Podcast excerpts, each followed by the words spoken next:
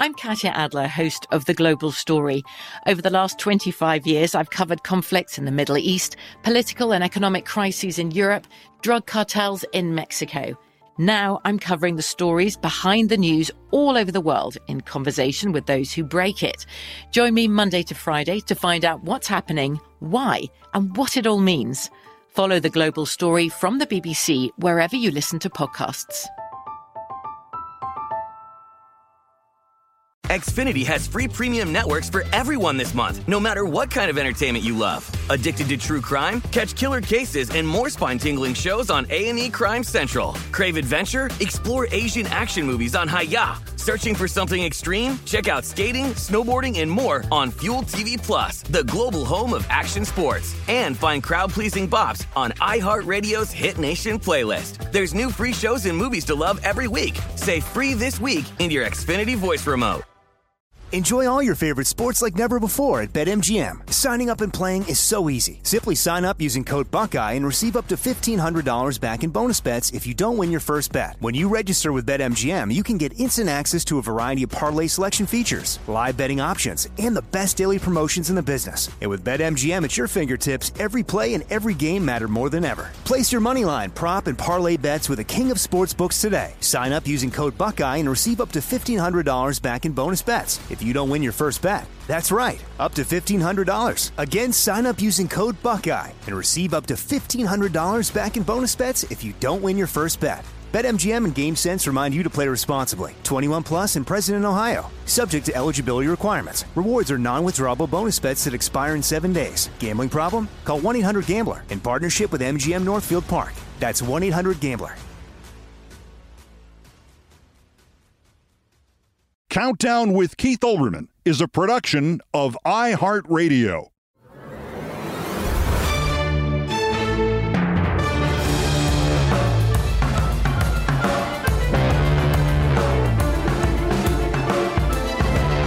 The special counsel is at the end game. Trump's liberty may be at the end game as well. Quote Some of Trump's close associates are bracing for his indictment and anticipate being able to fundraise off a prosecution, people in the former president's circle said, unquote. Jack Smith has all but finished obtaining testimony and other evidence, unquote. Evidence about the classified documents Trump stole. Not a thing in there about Saudi Arabia or China or even Oman or coups or January 6th or 50 pages of Evan Corcoran's handwritten Dear Diary, Trump said another really illegal thing today notes or even two pages of those notes. That is hardly breathless composition right there by the Wall Street Journal. It also reminds us that nearly three weeks ago, the same paper seemed to write the same thing. The steps prosecutors are taking suggest Mr. Smith is in the late stages of his inquiry. Only that was about not the Mar a Lago documents, but about Trump's extra legal, cynical attempt to manipulate the Electoral College system. And still, I am hopeful.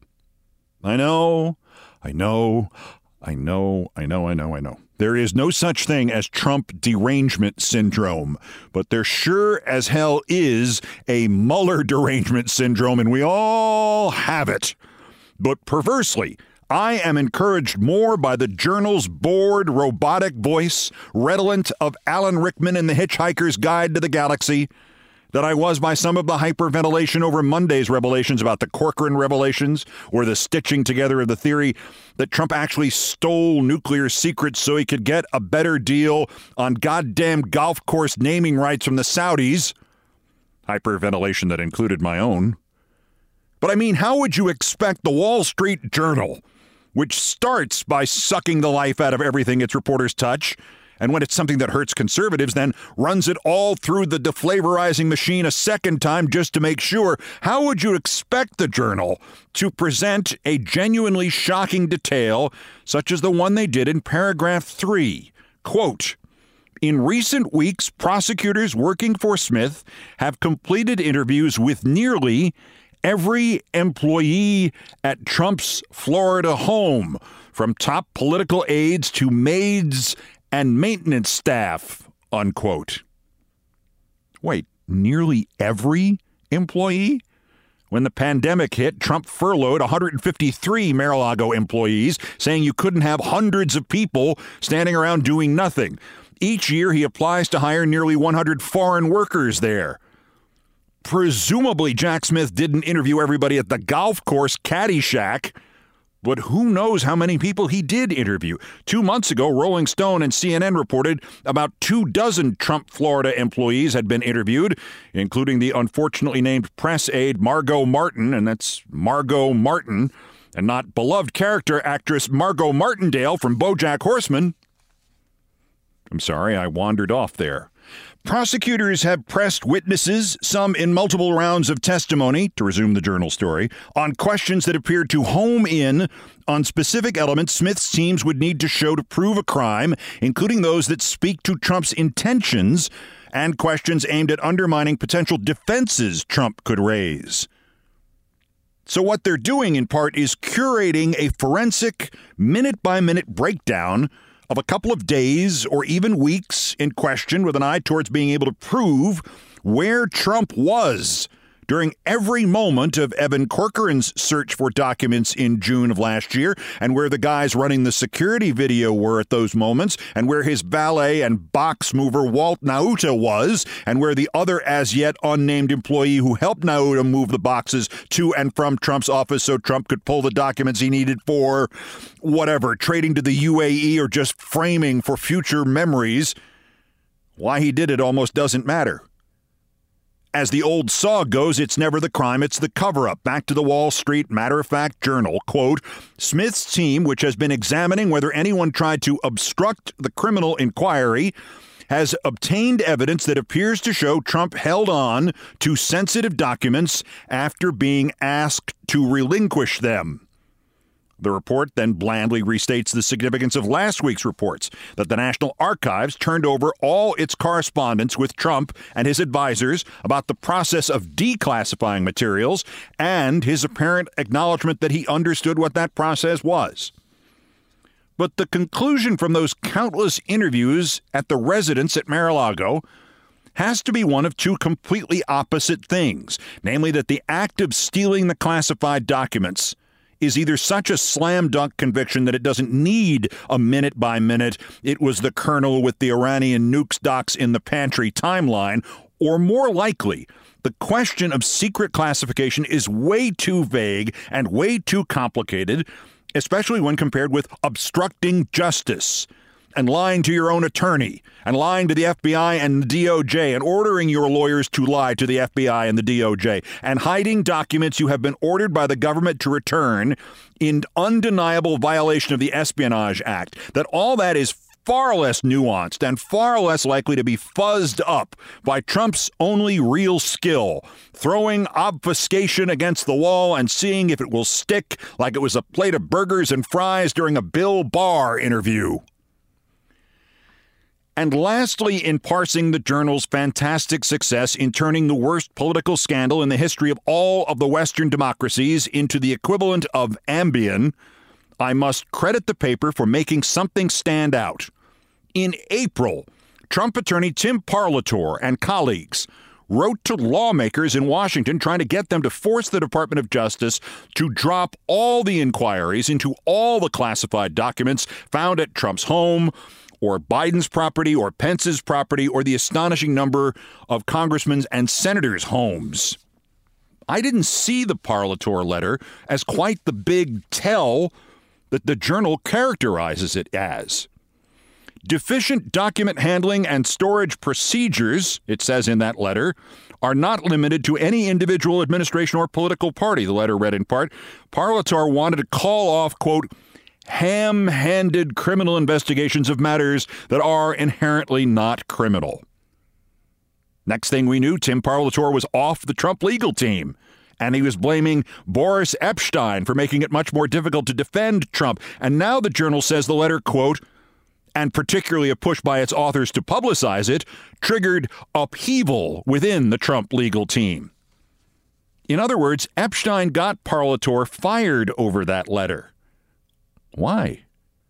It's so obvious, you probably didn't see it. I didn't. In the letter, Parlatore admits that Trump did something wrong. You can't admit Trump did something wrong. That destroys the entire bubble inside of which Trump has always lived and lives his genuine belief that he is infallible, his belief that he is indestructible, and for all we know, his belief that he is immortal.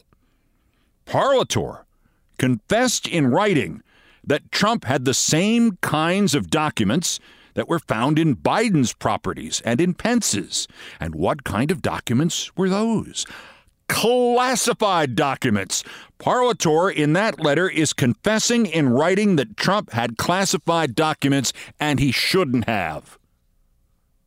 Oops. Fired. I'm surprised Trump didn't respond to the Parlatore letter by throwing a plate of ketchup at him. And then there was the other letter Trump's attorneys John Rowley and Jim Trusty last night wrote a Dear Attorney General Garland letter that Trump clearly composed himself. I don't know exactly where this lands on the scale from panic to desperately trying to gain public pity to lawyers desperately trying to please their crazy client.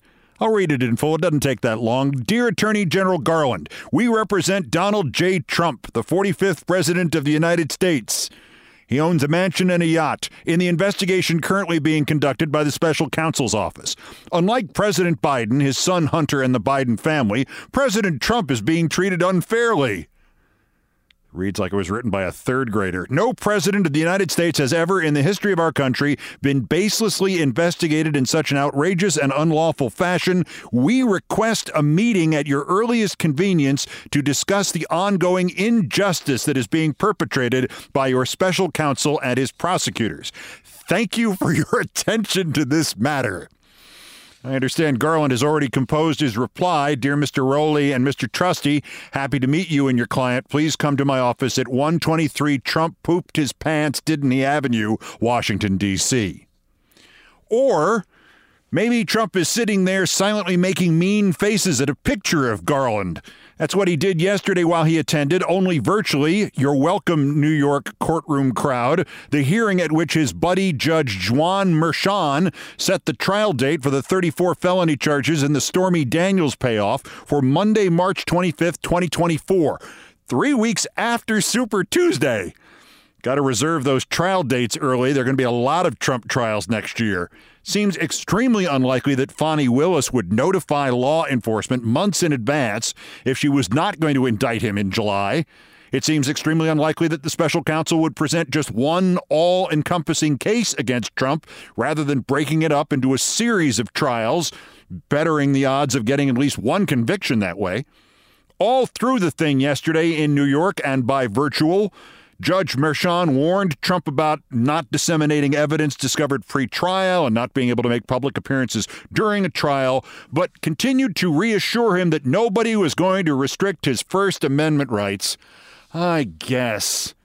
All of that was greeted with pantomimed Trump fury, his usual petulance and childishness, but amen, while his microphone was muted.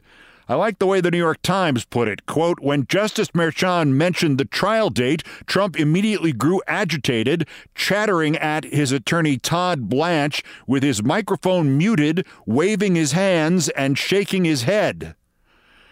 Put that out on a disc. I'd watch that on a loop. Is it too much to hope Trump was also demanding a plate of ketchup? Also of note here, Florida man runs for Republican nomination. And never mind the Twitter thing. DeSantis has done something that I have not seen mentioned very much, if at all, even though once you'll hear it, you will say, so obvious. So, so obvious. Which I think is going to be huge in the primary, and if DeSantis is the nominee, will be huge in the general election. That's next. This is Countdown. From BBC Radio 4, Britain's biggest paranormal podcast is going on a road trip. I thought in that moment, oh my God, we've summoned something from this board. This is Uncanny USA. He says, Somebody's in the house, and I screamed. Listen to Uncanny USA wherever you get your BBC podcasts, if you dare.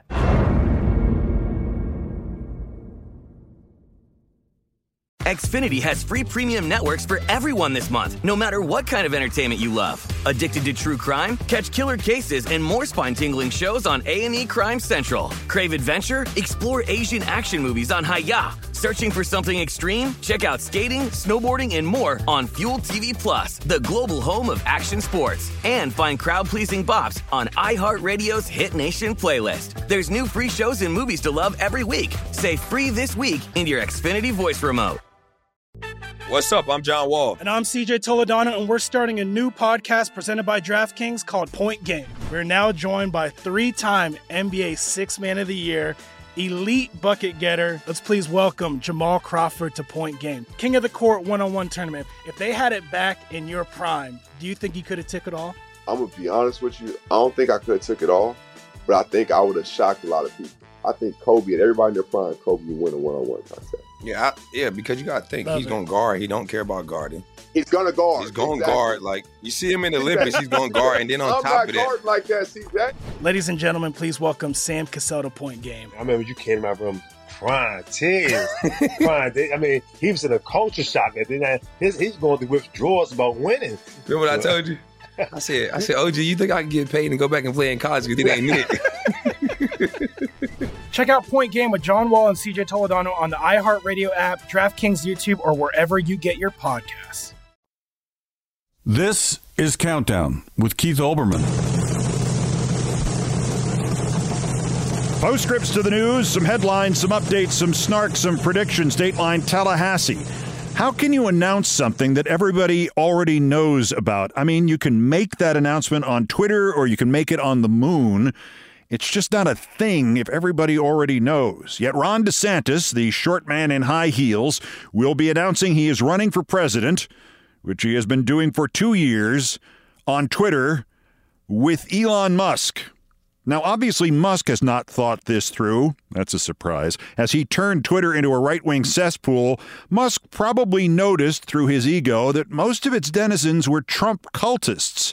So now, in their mind, as of today, Twitter will be anti Trump. Nice work, Elmo. And DeSantis, of course, has buried his own lead. Monday, he mentioned on the record in a trivial venue a Christian media conference in Orlando. That's three boring things combined into one. A Christian media conference in Orlando. DeSantis announced something that will presumably be the backbone of his campaign against Trump, or if it isn't, it should be. And if DeSantis somehow gets the nomination, it should be the backbone of his campaign against Biden. DeSantis casually mentioned that he believes four or five current Supreme Court justices will retire by the year 2033. That's actually kind of irrelevant to this, but he expects to be president for eight years, so he'd get to replace all the liberals and the non Clarence Thomas style conservatives with four or five new Clarence Thomases. And he just sort of glossed over the fact that if elected, he, DeSantis, could run for reelection in 2028, and Trump, if elected next year, could not run for reelection in 2028. That seems like the first decent selling point for the Republicans from Rhonda against Trump. But no, he doesn't seem to think so. He seems to think the real key is going on Twitter because MySpace isn't available.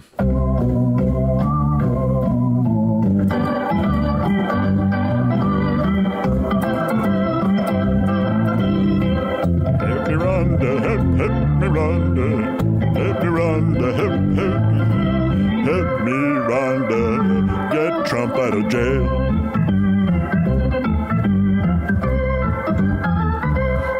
Thank you, Nancy Faust. A caveat here this all presumes Trump does not intend to try to change the Constitution or terminate it, in his words, so he can seek a third term.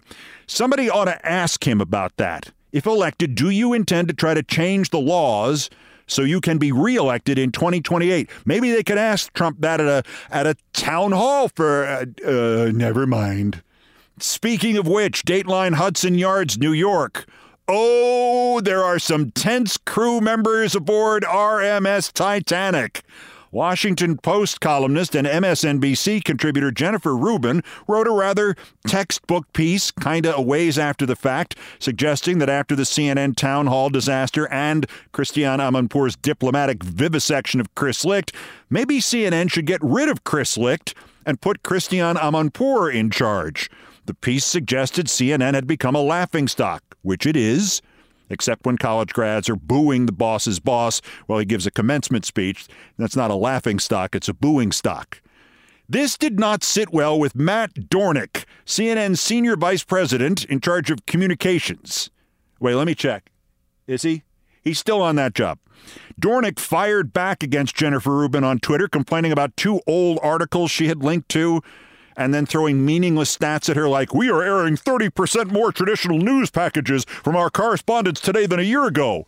And then saying she was throwing stones about the hiring of former White House aides, considering she is paid by MSNBC, and calling her reckless and offensive because she said CNN was a laughingstock, which it is. And he added, quote, because you disagree with the merits of a single event or a few high profile decisions made by leadership. That's not championing journalism, it's shameful. Dornic then added, What about all the times Titanic didn't hit an iceberg and sink? Huh? Why didn't you write about that? Huh? Huh? Huh? I made the last part up. Having been in this business full time for one month shy of 44 years now, when management like Chris Licht and his bosses screw up like this, and the world's media comes down on them personally, like has been happening now for two weeks. And by the way, congrats, Matt Dornic, on giving this story at least another day in the hot file. When guys like Licht get criticized, the first person they yell at is the PR guy, in this case, this Matt Dornic. So to borrow Anderson Cooper's last words, when he was still relatively popular, I get it. But honestly, just let it die, bro. You need to save your strength. I mean, Cooper avoided last place Monday by just 11,000 viewers. And think what your job is going to be like when Chris Licht starts blaming his own bosses for making him do all this stuff that destroyed CNN, which will start in about, well, what time was it last week? What time is it now? Is it blame your boss's time yet?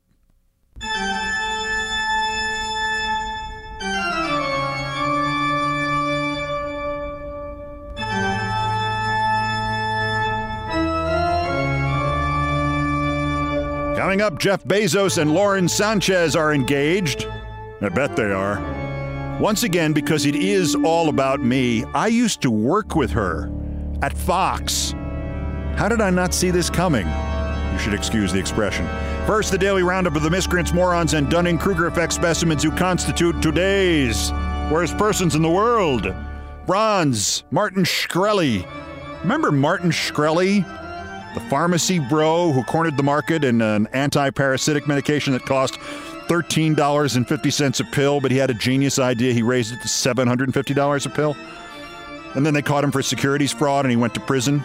He has now claimed on a podcast the other day that this latest greed bro running as a long shot for the Republican nomination, Vivek Ramaswamy, was once his, Shkreli's, lead investor. So a political reporter named Daniel Lippman called Shkreli to ask him about this rather remarkable claim. Now, the last psych report on Shkreli mentioned delusions of grandeur and such. Lippman reports their conversation began with Shkreli demanding to be paid for the interview, and then it got worse. The Shkreli parts are quotes. I will tell you everything I know, and in exchange, I suppose your company would do something for me. The really juicy stuff I know is something that I could potentially sell to the National Enquirer or to monetize that myself. Lippman, we don't pay for interviews. Shkreli, I'm just struggling. What's in it for me? I'm going to need a sweeter deal than that. I have this new software. If you plug that, maybe we got a deal then. Lippman, we don't barter for interviews.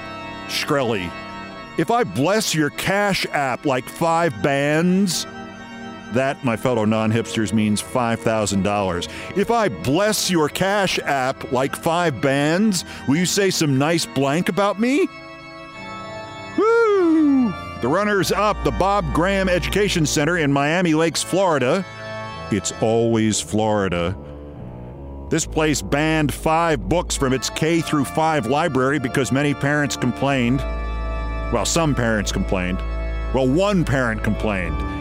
Daly Salinas, who has two kids at that school. She says the books contain references to critical race theory and, quote, indirect hate messages, so they banned them. Just on her word, her complaint. This Daly Salinas wouldn't know critical race theory if it came up in bitter in her panhandle. The unfortunate punchline remember when I mentioned the other day that a Texas school had banned a book of poems by the state poet laureate of Texas? The Bob Graham Center just banned the poem written by and read by National Youth Poet Laureate Amanda Gorman at Joe Biden's inauguration The Hills We Climb. Banned it. Once again, the solution to this is simple. It was used 100 years ago as various states in the South tried to ban the teaching of evolution. You want to ban these books? Cool, knock yourselves out. Degrees issued by schools in your state will no longer be considered sufficient for acceptance in any institution of higher learning outside your state, and no homeschooling degree will be either. And our winner, and too bad we didn't have these rules for him, Matt Gaetz, congressman from the Florida county of Infected Groin. One assumes what he said to the Semafor website was just saying the quiet part out loud, but I don't think he cares. I don't think he's sane. I don't think he's sober on the debt limit and the prospects that, you know, whatever whatever they're saying today. Quote. I think my conservative colleagues, for the most part, support limit, save, grow, and they don't feel like we should negotiate with our hostage. Unquote. It's on audio. Negotiate with our hostage. And on the audio, Gaetz sounds totally unbothered by the term.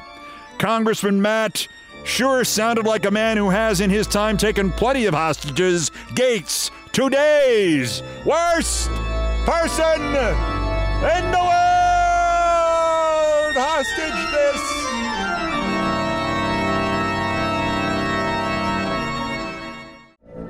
From BBC Radio 4, Britain's biggest paranormal podcast is going on a road trip.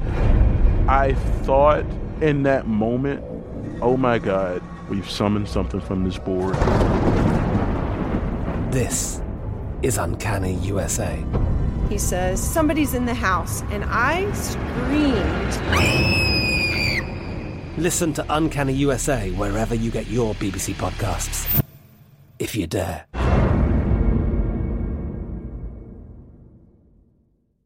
Xfinity has free premium networks for everyone this month, no matter what kind of entertainment you love. Addicted to true crime? Catch killer cases and more spine-tingling shows on A&E Crime Central. Crave adventure? Explore Asian action movies on Hi-YAH. Searching for something extreme? Check out skating, snowboarding, and more on Fuel TV Plus, the global home of action sports. And find crowd-pleasing bops on iHeartRadio's Hit Nation playlist. There's new free shows and movies to love every week. Say free this week in your Xfinity voice remote. What's up? I'm John Wall. And I'm CJ Toledano, and we're starting a new podcast presented by DraftKings called Point Game. We're now joined by three time NBA Six Man of the Year, elite bucket getter. Let's please welcome Jamal Crawford to Point Game. King of the Court one on one tournament. If they had it back in your prime, do you think you could have took it all? I'm gonna be honest with you. I don't think I could have took it all, but I think I would have shocked a lot of people.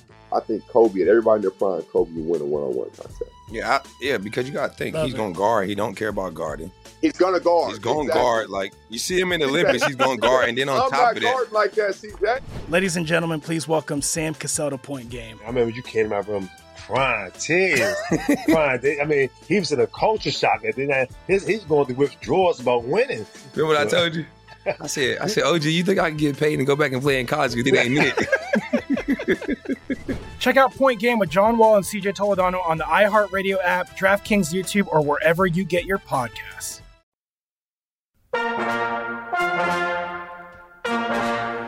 Still ahead on Countdown, People magazine reporting that Jeff Bezos and Lauren Sanchez are now engaged.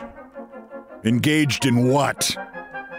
So I got to go through this again, don't I? I mean, what are the odds that not only did I used to work with the woman Sanchez, who was used to try to blackmail Bezos into supporting Trump, but that I also used to work with the guy who later tried to blackmail David Letterman? Next. First, in each edition of Countdown, we feature a dog in need you can help. Every dog has its day. And again, it's time to help people who help dogs. Another great rescue is in deep financial trouble.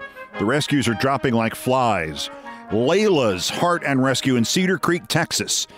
They never let geography constrain their generosity. They've helped pull numerous dogs from the New York Pound, so they have a special place in my heart.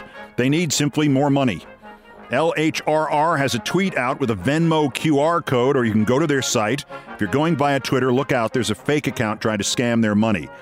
Look for them at Layla's Heart RR, or the details will be on my Twitter feeds. I thank you, and Layla's Heart and Rescue thanks you.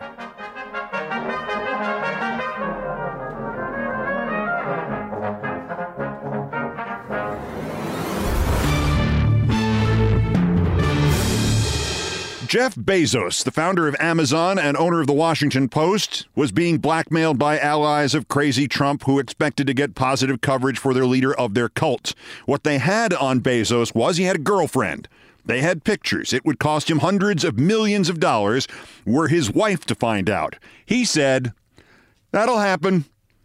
In February 2019, Jeff Bezos went public, said his marriage was ending anyway. He was sorry about the pain this caused his wife, but he would now give her all she wanted, and the National Enquirer blackmailers could shove it.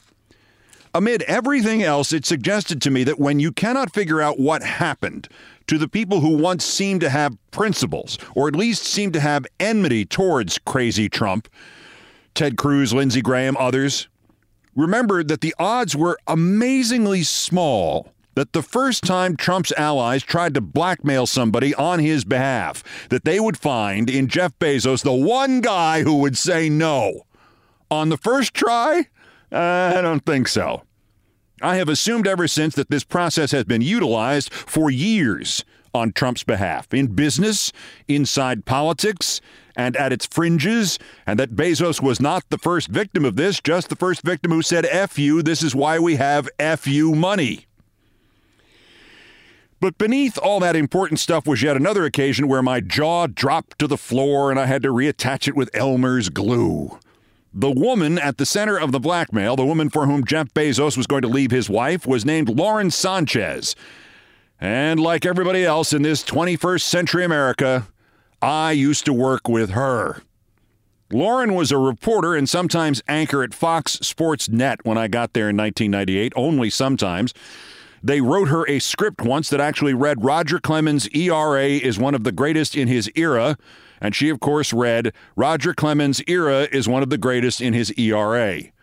She was much better at interviewing Lakers players after games, particularly Shaquille O'Neal, even though he was more than two feet taller than she was, and she used to insist on interviewing him standing up. These little visits looked so odd on camera that I remember seeing one of her stories being fed in from the LA Forum, and I asked the producer, Are we actually putting that on the air or just onto the gag reel for Christmas? We did not overlap long there after she gave birth to the child of NFL tight end Tony Gonzalez long after she had ended her relationship with him. Lauren Sanchez was hired to anchor the news on Channel 13, which is a station that was apparently created because somebody would always have to be in last place in the news ratings, and it might as well be them. I was back visiting in LA in the spring of 2002 and dived in and out of as many newscasts as I could so I could see what my two ex employers there and so many of my old colleagues and rivals were doing. That's when I saw it. The worst, or perhaps the best commercial for a local television news sweeps series in human history, in any language. Sweeps series used to be local TV's bread and butter. During the weeks when the local ratings were tabulated and used to establish who was number one, and thus how much everybody's commercials would cost, each station would do a series of special reports within each newscast. They were designed solely to be advertised, to be sponsored, and to be as salacious or silly or unbelievable or titillating or just as memorable as possible. When I was in local news in LA in the 80s and 90s, we had a series at Channel 2 with a very good reporter named Dorothy Lucey, and the series was called The Search for Sleaze. The commercials for The Search for Sleaze showed her riding around in a jacuzzi built into the back of a stretch limo with an old guy with a beard and a couple of bikini models in there, too. That had been, to my knowledge, the low point of the Sweeps series. But now, as I watched in my hotel room in Santa Monica in the spring of 2002, this is more or less what I heard the voiceover announcer say. This week, a special report. KCOP 13 News anchor Lauren Sanchez brings you how to meet a baller. Ladies, find out where to meet the athlete of your dreams. Lakers, Clippers, Kings, Dodgers, Angels. Do you want to meet him? Do you want to get to know him? Do you want to date him? How to meet a baller this week on the KCOP 13 News at 10 with Lauren Sanchez. How to meet a baller. I'm not certain how they restored me to human form from the puddle into which I had dissolved. I do remember calling the desk to ask if it was still Tuesday. It felt like I'd been out cold for several weeks. I was appalled, shocked, chagrined, nauseated, mortified, embarrassed, humiliated, and then I stopped. And as an angelic choir sang in the background, I changed my mind completely. This was not Sweeps series madness. This was not a woman debasing herself by teaching other women how to debase themselves, how to meet ballers. This was, for perhaps the first time in Sweeps series history, perhaps the first time in local television news history, a true expert, lending her panoramic, learned, comprehensive knowledge about one subject requiring subtlety, insight, insider information, and the selflessness to share it with mere ordinary women viewers. How do you meet a baller? I would never have known who to ask. I never would have known to whom to send my wife or daughter or friend. Not really. I, I knew there were experts, there were scholars, there were fonts of wisdom, but Lauren Sanchez was the Einstein of meeting ballers. And even in the glimmering light of knowledge that radiated from her that week on Channel 13 Los Angeles two decades ago, even in the blinding aura of her brilliance, could she have known that the ultimate target of the Little Sweep series should have been no mere Tony Gonzalez or do you want to meet him? Do you want to get to know him? Do you want to date him? It should have been, do you want to meet him? Do you want to get to know him? Do you want to date him? How to meet a Bezos. In life, you just don't expect people you worked with for a few weeks, like Lauren Sanchez, to wind up as part of modern American history. It just seems unlikely. Not that they could be involved in a blackmail story like hers, and she was a victim but that you could have known her. And yet, for me, this was the second time. On October 1st, 2009, and it was the anniversary that reminded me of both of these stories, my friend David Letterman came out onto the stage of the CBS late night show and revealed that he had had a series of consensual relationships with women on his staff. The studio audience laughed, assuming it was the start of some bit in which the guys at the Hello Deli would somehow have a role of some sort. But Dave went on and on and on and finally revealed he had been the victim of an extortion plot and that he and the Manhattan DA's office set up a meeting with the blackmailer who wanted $2 million, with the cover story being that he had written a screenplay about Letterman that would reveal all the relationships, but he would sell the quote screenplay unquote to Letterman for $2 million. Within hours, Letterman's blackmailer was identified by authorities. I saw the name pop up on my computer terminal at NBC Robert Joel Joe Halderman. And I looked at it and I said, Of course, Joe Halderman. He had been the assignment editor at CNN in New York from the day I broke into television in August 1981 until he left for CBS News a year later. All television assignment editors have to deny reporters camera crews. There are invariably scheduling conflicts, and ultimately, there are always two stories to shoot for every one camera crew available. But Halderman used to enjoy denying us reporters crews, used to like to mock us, to make us grovel. And then when you got to your story with your crew, he would page them and tell them to go cover something else and leave you stranded there. And personally, he had absolutely no redeeming qualities. If you could travel back in time to the 22 or 23 year old me and explain who David Letterman would be and what his fame would be like, and how I'd be a guest on his show one night when a presidential candidate canceled at the last minute, and how somebody I already knew and had worked with at age 22 or 23 would try to blackmail him over staffers he'd slept with, and could I?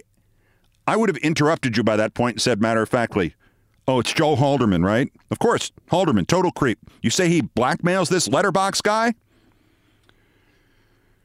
Frankly, 40 year old me probably could have figured out the whole Lauren Sanchez thing for some time traveling quizmaster as well.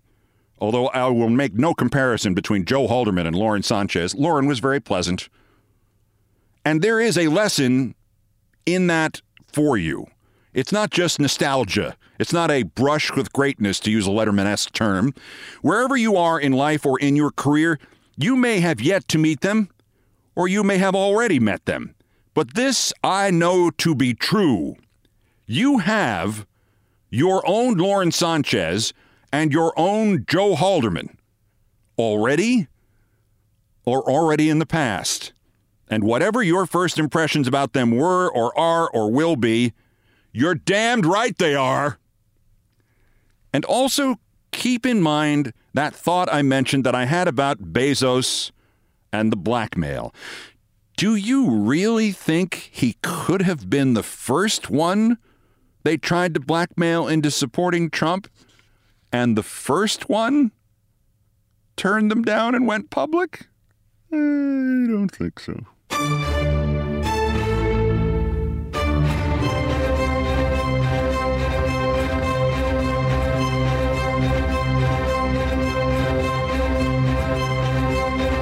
I've done all the damage I can do here. Here are the credits. Most of the music was arranged, produced, and performed by Brian Ray and John Philip Shenale. They are the Countdown musical directors. All orchestration and keyboards by John Philip Shenale. Guitars, bass, and drums by Brian Ray. Produced by TKO Brothers. Other Beethoven selections have been arranged and performed by the group No Horns Allowed. Sports music is the Olbermann theme from ESPN2, written by Mitch Warren Davis, courtesy of ESPN Inc. Musical comments from Nancy Faust, the best baseball stadium organist ever. Our announcer today was my friend Kenny Mayne, and everything else is pretty much my fault. So that's countdown for this, the 869th day since Donald Trump's first attempted coup against the democratically elected government of the United States. Don't forget to keep arresting him while we still can. The next scheduled countdown is tomorrow. Until then, I'm Keith Olbermann. Good morning, good afternoon, good night, and good luck.